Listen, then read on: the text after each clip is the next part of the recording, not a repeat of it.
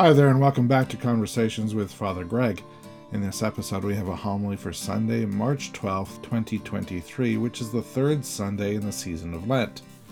We'll begin our time together today with a reading from John's Gospel. John writes So Jesus came to a Samaritan city called Sychar near the plot of ground that Jacob had given to his son Joseph. Jacob's well was there, and Jesus, tired out by his journey, was sitting by the well. It was about noon. A Samaritan woman came to draw water, and Jesus said to her, Give me a drink. His disciples had gone to the city to buy food. The Samaritan woman said to him, How is it that you, a Jew, should ask a drink of me, a woman of Samaria? Jews do not share things in common with Samaritans. Jesus answered her, If you knew the gift of God and who it is that is saying to you, Give me a drink, you would have asked him, and he would have given you living water. The woman said to him, Sir, you have no bucket, and the well is deep. Where do you get that living water? Are you greater than our ancestor Jacob, who gave us the well, and with his sons and his flocks drank from it? Jesus said to her, Everyone who drinks of this water will be thirsty again, but those who drink of the water that I will give them will never be thirsty. The water that I will give them will become in them a spring of water gushing up to eternal life. The woman said to him, Sir, give me this water so that I may never be thirsty or have to keep coming here to draw water. Jesus said to her, Go, call your husband and come back. The woman answered him, I have no husband. Jesus said to her, You are right in saying, I have no husband, for you have had five husbands, and the one you have now is not your husband. What you have said is true. The woman said to him, Sir, I see that you are a prophet. Our ancestors worshipped on this mountain, but you say that the place where people must worship is in Jerusalem. Jesus said to her, Woman, believe me, the hour is coming when you will worship the Father neither on this mountain nor in Jerusalem. You worship what you do not know. We worship what we know, for salvation is from the Jews. But the hour is coming and is now here when the true worshippers will worship the Father in spirit and in truth, for the Father seeks such as these to worship him. God is spirit, and those who worship him must worship in spirit and truth. The woman said to him, I know that the Messiah is coming, who is called the Christ. When he comes, he will proclaim all things to us. Jesus said to her, I am he the one who is speaking to you. Just then, Jesus' disciples came. They were astonished that he was speaking with a woman, but no one said, What do you want? or Why are you speaking with her? Then the woman left her water jar and went back to the city. She said to the people, Come and see a man who told me everything that I have ever done. He cannot be the Messiah, can he? They left the city and were on their way to him. Meanwhile, the disciples were urging him, Rabbi, eat something. But he said to them, I have food to eat that you do not know about. So the disciples said to one another, Surely no one has brought him something to eat, have they? Jesus said to them, My food is to do the will of him who sent me and to complete his work. Do you not say, Four months more, then comes the harvest? But I tell you, look around and see how the fields are ripe for harvesting. The reaper is already receiving wages and is gathering fruit for eternal life, so that the sower and the reaper may rejoice together. For here the saying holds true one sows and another reaps. I sent you to reap that for which you did not labor. Others have labored, and you have entered into their labor. Many Samaritans from that city believed in Jesus because of the woman's testimony that Jesus had told her everything that she had ever done. So when the Samaritans came to him, they asked him to stay with them, and he stayed there for two days. And many more believed because of his word. They said to the woman, It is no longer because of what you said that we believe, for we have heard for ourselves, and we know that this is truly the Savior of the world. The Gospel of Christ. May I speak to you in the name of the Father, the Son, and the Holy Spirit. Amen. Well, hi there everyone. Thanks for joining us again. It was about 3:30 p.m. on Thursday, August 14th, 2003. The subway train that I was riding had just pulled out of Davisville station and was trundling northbound. The train came to a stop and the lights went dark. We sat in the dark and in the heat for about 35 minutes. Finally, the operator released the emergency brake, and the train gradually rolled backward down a slight grade, coming to a stop at the platform we thought we had left behind. I didn't know it then, but my trip home from work had been interrupted by a blackout that would last over two days. I climbed the stairs and suddenly joined thousands of people milling about at street level. A quick look around told me that the sooner I started walking, the sooner I would get home.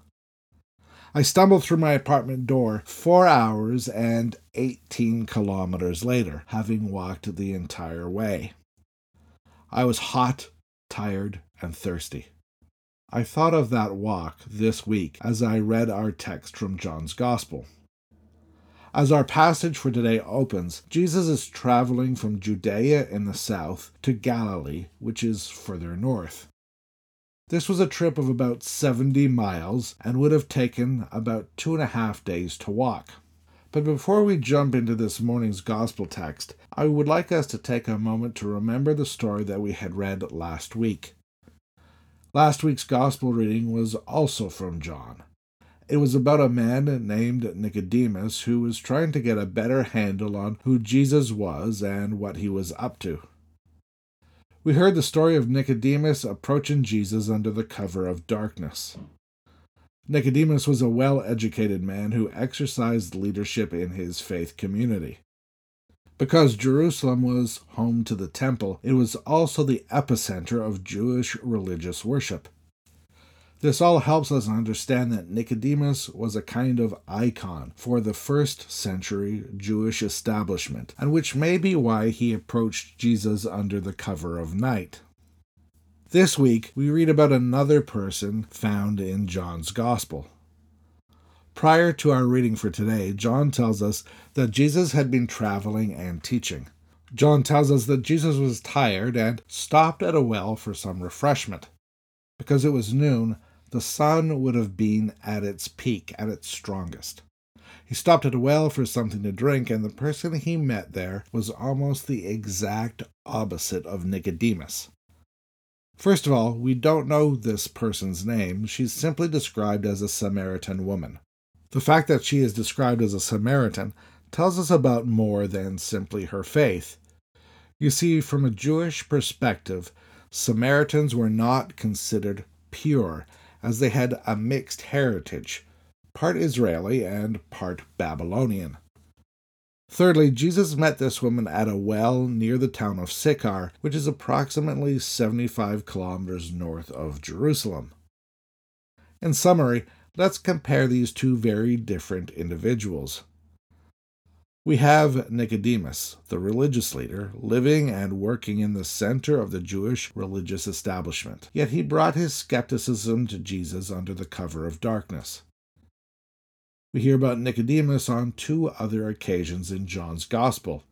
In one instance, Nicodemus defends Jesus to the religious establishment. Secondly, after Jesus' crucifixion, it was Nicodemus who would provide the embalming spices and who assisted in preparing Jesus' body for burial. Although it was customary to use spices to embalm a body, Nicodemus provided an exorbitant amount. It was quite literally an amount fit for a king. Although Nicodemus appeared skeptical at first, he would eventually become a follower of Jesus. In contrast, we have an unnamed woman whose mixed birth would have made her an outcast in Jewish circles. Unlike Nicodemus, the Samaritan woman lived in the countryside. She was far removed from the Jewish capital, both by virtue of her birth and by her geography. The fact that Jesus found her doing the heavy work of gathering water in the noonday heat leads the reader to believe that she was avoiding contact with those who would have used the well during the cool of the day. We soon discovered that she had a rather questionable history. She had had five husbands and was now living with a man to whom she was not married. Despite these things, she was prepared to engage with Jesus openly. The woman had an epiphany and began to see Jesus as the Messiah. She went back to her Samaritan town and told everyone that she met. We're told that many Samaritans from the woman's city believed in Jesus because of her testimony. So, what does this story hold for you and I today? First of all, it's worth noting that Jesus welcomed both Nicodemus and the unnamed woman. He welcomed the religious elite and the social outcast. This holds true today.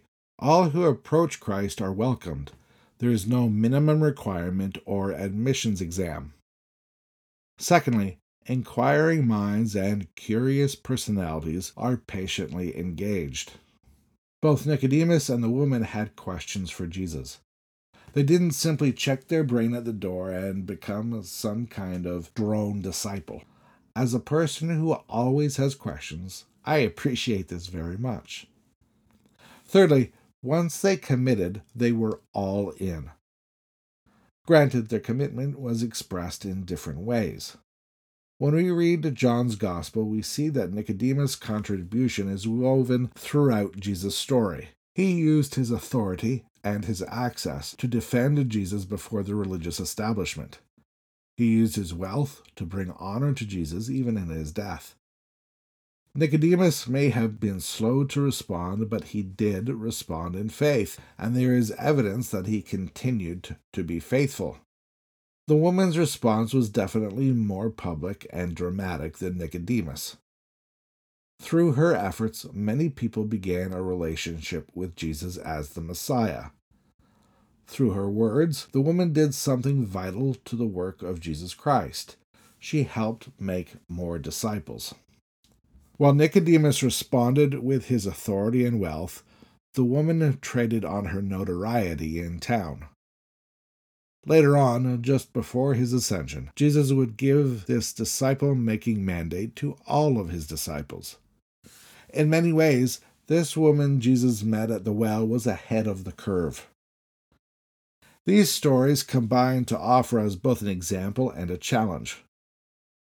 Both Nicodemus and the woman at the well engaged Jesus honestly with their questions and then responded in faith and brought something important to Jesus' overall work. While they both responded in different ways, the important thing is that they both responded and became followers of Christ. By extension, they also offer us a challenge. Are we prepared to authentically engage God with our questions? And having our questions answered, are we prepared to follow through with action? The stories of Nicodemus and the woman at the well tell us that this may mean different things for different people. Different people may express an authentic response differently. But what's important is that we meet God where we are and that we respond faithfully. Let's pray. Lord of the wellspring, source of life and truth, Give us the courage of the Samaritan woman, so that we may receive living water and worship you in spirit and in truth, through Jesus Christ, who quenches our thirst with eternal life. Amen.